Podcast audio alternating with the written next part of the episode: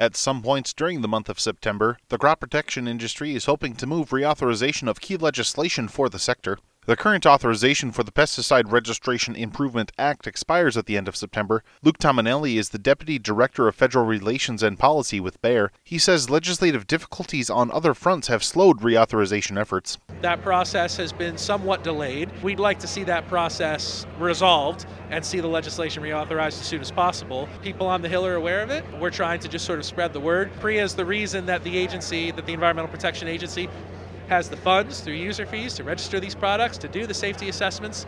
And the longer that process is delayed, you know, the more of a challenge there is in getting these innovative tools to our customers. Tominelli says supporters hope to make the reauthorization a standalone measure, possibly with no opposition. And historically, it's unanimous consent, as we say, no opposition, broad coalition of stakeholders that support it. But there's a high standard to do that. You have to have no opposition. We are trying to refocus the debate and remind everyone that this historically is a standalone bipartisan bill that doesn't need to go in the direction of let's find a vehicle where we can get it done. Um, so we think it's still possible, and we're focused on doing that. Tominelli says he doesn't encounter much for opposition to the content of the reauthorization. There is no opposition to the content or functioning of the bill or provisions of the bill. What you have a lot of the time, a term you and I hear a lot in Washington is taking things hostage. So people may have other issues.